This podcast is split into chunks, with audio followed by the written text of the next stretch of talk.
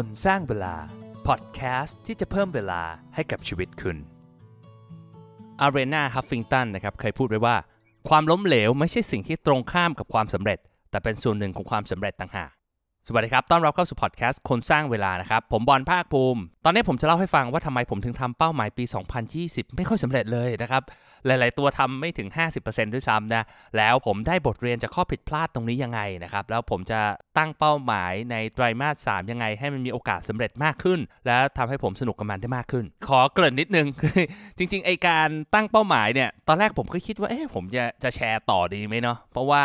ที่ผ่านมาก็รู้สึกว่าให้พูดไปก็ทำอะไรไม่ค่อยได้ตามเป้าสักเท่าไหร่นักนะ เห็น podcaster ท่านอื่นๆเนี่ยเวลาแชร์เป้าหมายเนี่ยแล้วก็แบบโอ้โหทำทะลุทะลวงเกินเป้าที่วางไว้ทุกอันเลยนะครับรู้สึกว่าเฮ้ยเราก็อยากทำแบบนั้นมากนะ ตอนแรกแต่ว่าเอาเข้าจริงอพอ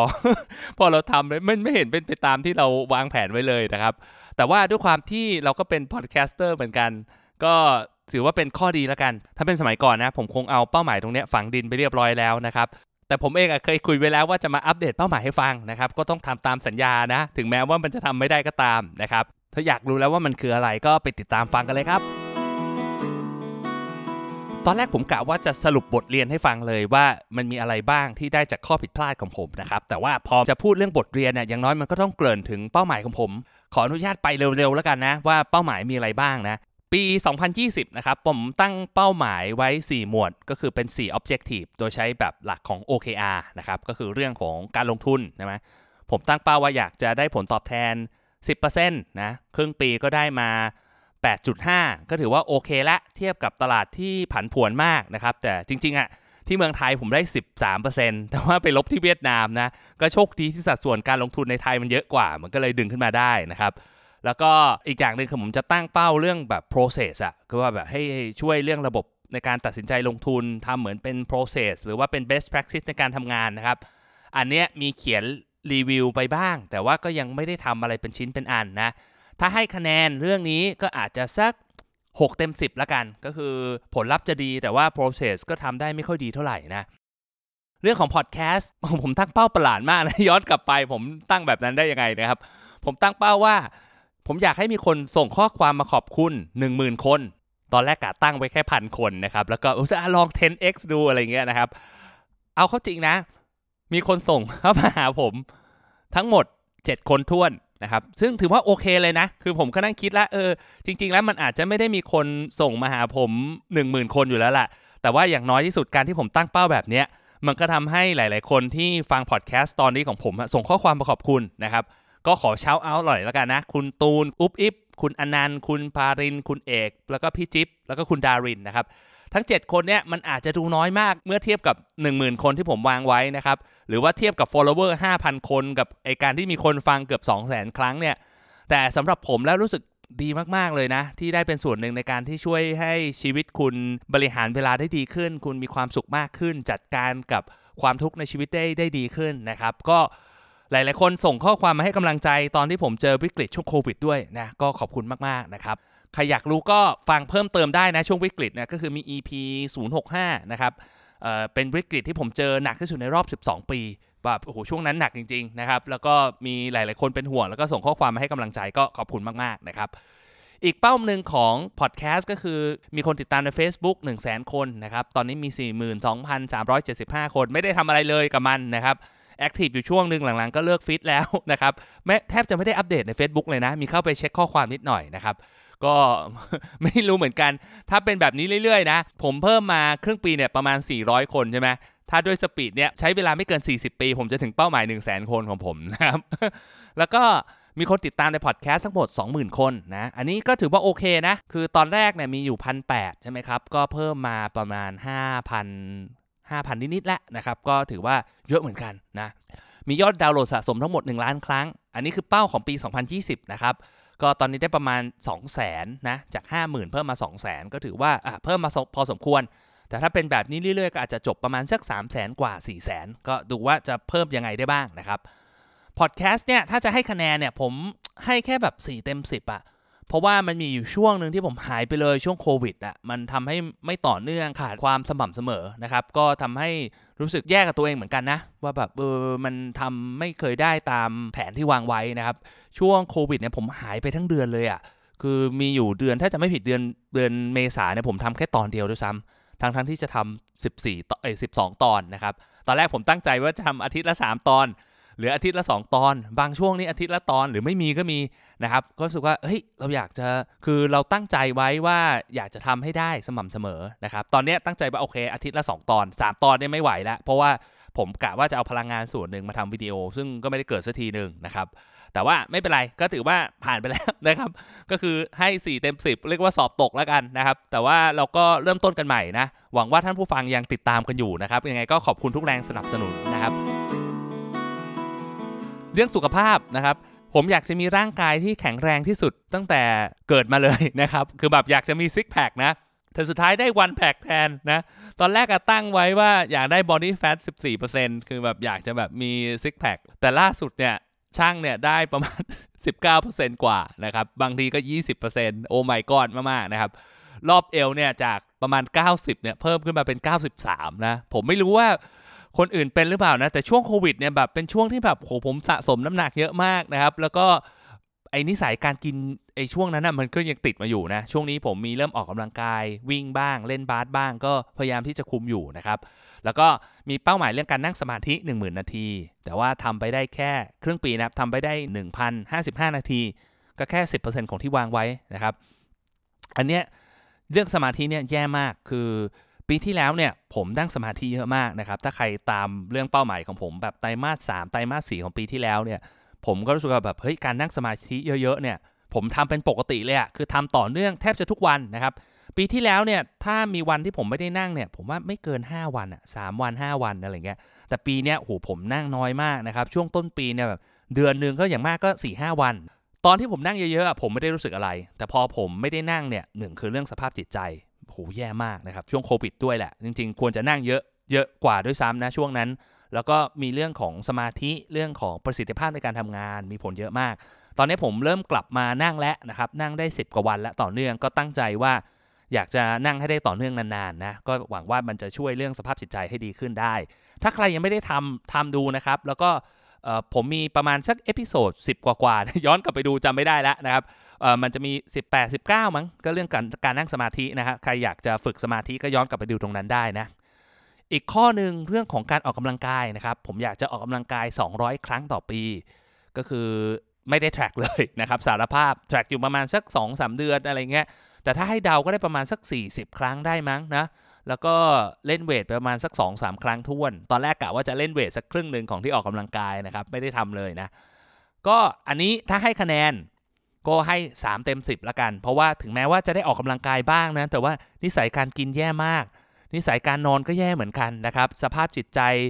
สู้ช่วงปลายปีที่แล้วไม่ได้เลยนะ ก็อันนี้มีผลเยอะมากนะครับ ผ่านไปแล้ว 3 อันเรียกได้ว่าสอบตกไป 2 นะ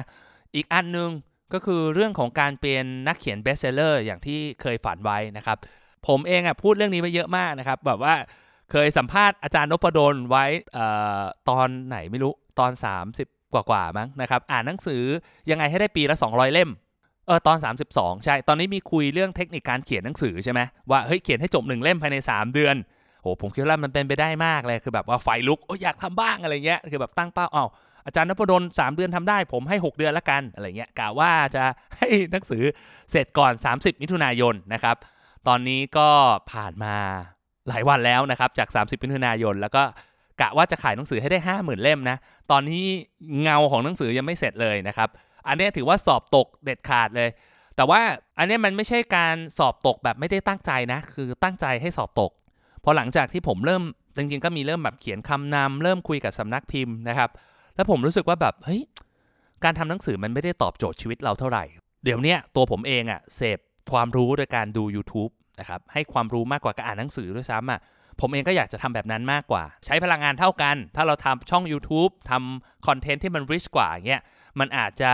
สามารถเอาไปต่อยอดได้เยอะกว่า แล้วผมรู้สึกก็น่าจะสนุกกับการทำมากกว่าการมานั่งอยู่หน้าคอม แล้วก็พิมพ์หนังสืออีกอะไรเงี้ยนะครับรู้สึกว่ามันมันตอบโจทย์ชีวิตมากกว่า ผ่านไปแล้ว 10 นาทีนะครับยังไม่ได้บทเรียนอะไรเป็นชิ้นเป็นอันเลยนะครับ ขอบคุณท่านผู้ฟังที่ฟังถึงตรงนี้นะเออเอาเป็นว่าผมสรุปบทเรียนแล้วกันนะว่าเฮ้ยทำไมมันเกิดอะไรขึ้นทำไมผมถึงทำไม่ได้ตามแผนที่วางไว้นะครับ ข้อแรกเนี่ยผมคิดว่าผมไม่ค่อยได้อัปเดตไอตัว OKR หรือว่า Objective and Key Results คือเอาง่ายๆสำหรับท่านผู้ฟังที่ไม่รู้จัก OKR คือมันเป็น สรุปเป้าหมายรายสัปดาห์แล้วกัน ผมย้อนกลับไปดูเนี่ยผมรีวิว OKR ได้ไม่ถึง 50%เลยมั้ง หมายถึง 12-13 อาทิตย์เนี่ย ผมอาจจะมีวันที่ผมรีวิวแล้วจดเป้าหมายน้อยมากอะ่ะคือไม่ถึงครึ่งนะครับ ซึ่งอันเนี้ยมันอาจจะดู simple นะ แต่ว่ามันมีผลมากๆนะครับ อย่างในหนังสือของอาจารย์นพดล ที่เป็น expert ด้าน OKR เนี่ย อาจารย์แกก็บอกว่า เฮ้ย เรื่องของการรีวิวเป้าหมายเนี่ยมีผลต่อความเป็นไปได้ หรือว่าความน่าจะเป็นที่จะประสบความสำเร็จในเป้าหมายที่เราวางไว้ นะครับหมายถึงว่าถ้าถ้าเรารีวิวบ่อย เรายิ่งมีโอกาสประสบความสำเร็จมากขึ้นนะอีกข้อหนึ่งก็คือว่าผมไม่ค่อยโฟกัสคือมันไม่สามารถทำงานได้ต่อเนื่องมากพอ อย่างเช่นเรื่องของ investment process ผมอยากจะแบบเฮ้ยมีระบบการลงทุนที่ดีขึ้นทำไปได้พักหนึ่งยังไม่ทันเสร็จดีเลย ผมก็อาจเปลี่ยนไปทำพอดแคสต์เปลี่ยนไปทำ YouTube มันเป็นโปรเจกต์ที่แบบเริ่มได้แต่ทำไม่เคยเสร็จอะนะครับซึ่งอันนี้ผมก็ต้องพยายามที่จะแก้พยายามที่จะโฟกัส แล้วก็ทำให้มันต่อเนื่อง วัดผลให้มันชัดเจนนะ ยังนึกไม่ออกว่าจะแก้เกมยังไง แต่ว่าเห็นปัญหาแล้วว่าไอ้ความไม่ต่อเนื่องย้ายไปย้ายมาของความจดจ่อหรือสมาธิของเราเนี่ยมันสร้างปัญหา อีกข้อหนึ่งก็คือว่า ผมอาจจะพึ่งพลังของของจิตใจมากเกินไปนะ อย่างเรื่องของการออกกำลังกายเนี่ยคือเหมือนผมพยายามจะฝืนตัวเองอะว่าเฮ้ยเราต้องออกเราต้องไปเล่นเวทนะครับแต่ว่าเราไม่ได้ใช้ เทคนิคที่จะจูงใจให้เราอยากจะออกกำลังกาย เราพยายามที่จะแบบสร้างแบบเหมือนพยายามที่จะพุชตัวเอง แต่แทนที่เราจะพูหมายถึงว่าสร้างรูทีน สร้างกิจวัตรประจำวันให้มันสอดคล้องกับชีวิต หากิจกรรมที่เราสนุกแล้วเราชอบนะครับ แล้วก็อีกอย่างหนึ่งคือผมรู้สึกว่า ผมมากดดันตัวเองมากเกินไป คือเราต้องได้ได้ตัวเลขเท่านั้น ต้องมียอด follower เท่านี้นะครับ ผมไม่รู้ว่าผมไม่รู้ว่าผมทำไปเพื่ออะไรนะ เพื่อแบบพิสูจน์ตัวเอง แบบให้คนอื่นยอมรับผมหรือเปล่าอะไรเงี้ยหรือว่าผมทำไปผมอยากจะแบบเป็นอีโก้ของตัวผมเองเฮ้ยผมทำได้อยากจะพิสูจตัวเองอะไรเงี้ยผมคิดดูแล้วนะสำหรับบางคนมันอาจจะเหมาะนะในการตั้งเป้าหมายให้มันท้าทายแล้วไปให้ถึงอะไรเงี้ยผมเองก็คิดว่าผมเหมาะนะเพราะว่าผมจะแบบเฮ้ยผมชอบกดดันตัวเองด้วยตัวเลข ผมชอบอะไรที่มันวัดผลได้ แต่พอเอาเข้าจริงนะการทำแบบนี้มันทำให้ผมเครียดโดยไม่จำเป็นอะบอกเฮ้ย โอ้แย่แล้วตอนนี้ follower 20,000 คนแล้วได้แค่ 4,000 เองโอ้ขาดอีกตั้งหมื่นหกอะไรเงี้ยคือมันกลายเป็นว่าเราไปโฟกัสผิดจุดอะแทนที่ผมจะโฟกัสกับเรื่องการทำคอนเทนต์ที่มันมีคุณภาพ ให้สร้างผลงานที่ดีให้มันออกมาต่อเนื่อง ผมกลับไปโฟกัสว่าจะทำยังไงให้มีคนติดตามเราเยอะๆอย่างเงี้ยแต่ว่าโอเคละมันมีผลแหละเรื่องของการแบบเรื่องของการทำการตลาดเรื่องของการโปรโมทอะไรเงี้ยมันซึ่งมันก็ต้องทำนะครับคือการทำคอนเทนต์ที่ดีอย่างเดียวมันอาจจะไม่เพียงพอนะแต่ว่ามันก็ไม่ใช่ทุกอย่าง หมายถึงว่ามันก็ไม่ใช่ว่าเราต้องไปโฟกัสเรื่องจำนวนยอด follower จนเราลืมไปว่ากำลังทำมันไปเพื่ออะไร วันนี้ผมเล่าให้ท่านผู้ฟังฟังเนี่ยเรื่องเป้าหมายของผมเนี่ยเพราะผมหวังว่าไอ้เนื้อหาตรงนี้มันจะเป็นประโยชน์ให้ท่านผู้ฟังเอาไปใช้ในชีวิตของท่านผู้ฟังได้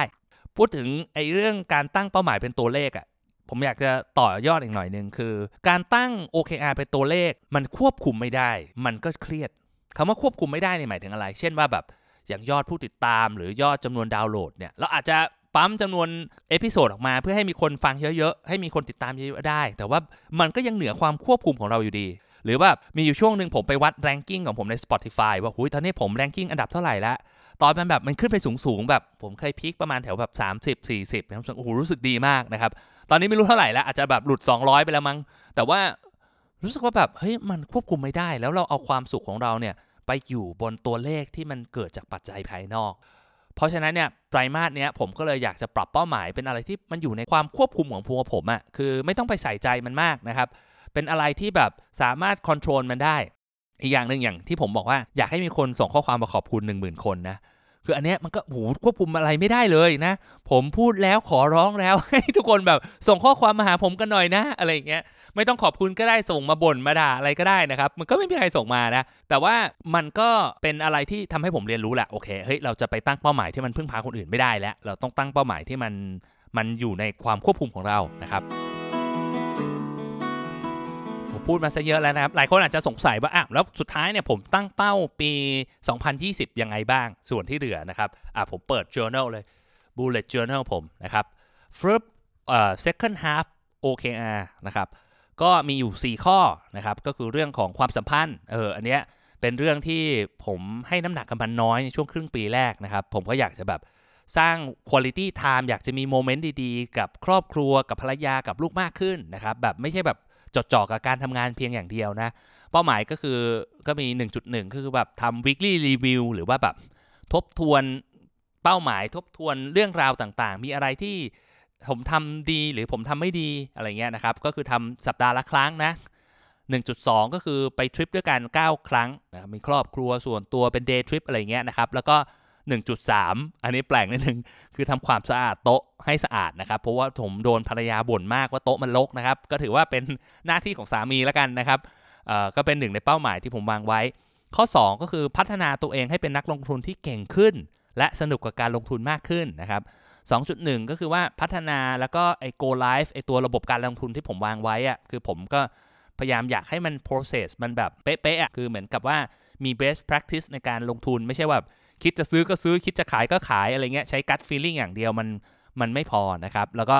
2.2 คือลงทุนในหุ้นจีน และหุ้นสหรัฐให้เป็นสัดส่วน 10%ของ net worth ของผมเอ่อ2.3 คือสร้างรูทีนในการลงทุนและทำให้ได้ต่อเนื่อง 21 วันเอ่อ objective ข้อ 3 นะครับ ก็คือการทำคอนเทนต์ให้เป็นเรื่องสนุก enjoy ที่ได้เรียนรู้และพัฒนาตัวเอง สร้างประโยชน์ผ่าน podcast ของผมนะครับสร้างไอ้ 1,000 true fans นะครับ3.1 ก็คือว่าผลิต podcast ออกมาทั้งหมด 24 ตอนในไตรมาส3นะครับ แล้วก็ผลิต YouTube ออกมา 8 วิดีโอในไตรมาส3นะ แล้วก็หาทีมที่มาช่วยเรื่องโพสโซเชียลมีเดียให้กับผม คือเรื่องนี้ถ้าใครใครสนใจนะติดต่อมาได้นะ ผมจ่ายเงินโอเคนะครับ คืออยากหาคนมาช่วยเรื่องโซเชียลมีเดียไม่งั้นผมวุ่นวายกับเรื่องการทำงานการผลิตคอนเทนต์มันก็มากพอแล้วนะครับ ติดต่อมาได้ที่ inbox คนสร้างเวลานะเล่าให้ผมฟังว่าทำไมคุณถึงอยากจะ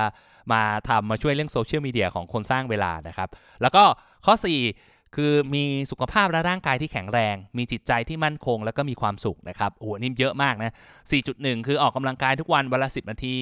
เออแล้วก็ออกมาได้เกือบทุกวันนะโหไม่น่าเชื่อเออลดรอบเอวจาก 93 เซนเหลือ 91 เซนนะครับแล้วก็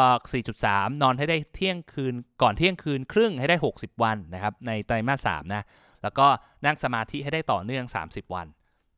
สังเกตว่าตัวเลขเนี่ยมันจะไม่มียอดแบบพวกยอดไลค์ยอด follower ยอดวิวอะไรเงี้ยแล้วนะครับ ผมจะลองปรับดูแล้วกัน ถือว่าเป็นการ experiment ว่าสุดท้ายแล้วเนี่ย ถ้าผมไม่ได้โฟกัสที่จำนวนยอด follower แต่ไปโฟกัสที่จำนวนไอ้ไอ้ process หรือว่า input เนี่ยสุดท้ายแล้วผลลัพธ์มันจะเป็นยังไงนะ ก็ขอบคุณที่ติดตามฟังมาจนถึงจบตอนนี้นะครับ ตอนนี้ผมก็คิดอยู่นานว่าจะเล่าดีไหมรู้สึกว่ามันไม่ค่อยเกี่ยวกับท่านผู้ฟังเท่าไหร่นะ แต่ผมคิดว่ามันน่าจะมีประโยชน์สำหรับท่านผู้ฟังที่ ตั้งเป้าหมายไว้สำหรับปี 2020 และยังไม่ได้กลับไปทบทวน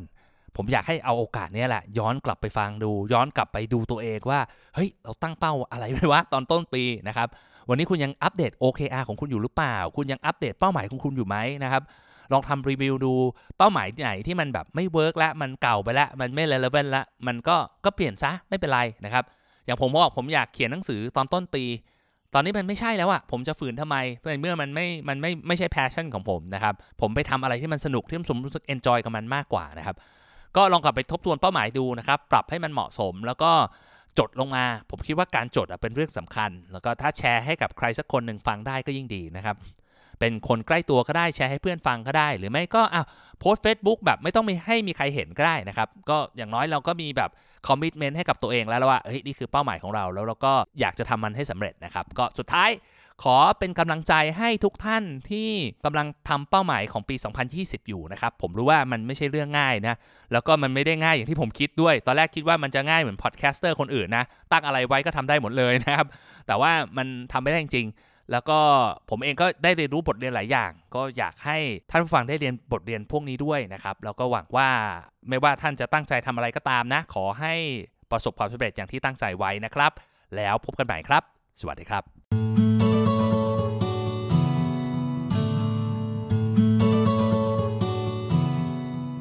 คนสร้างเวลา พอดแคสต์ที่จะเพิ่มเวลาให้กับชีวิตคุณ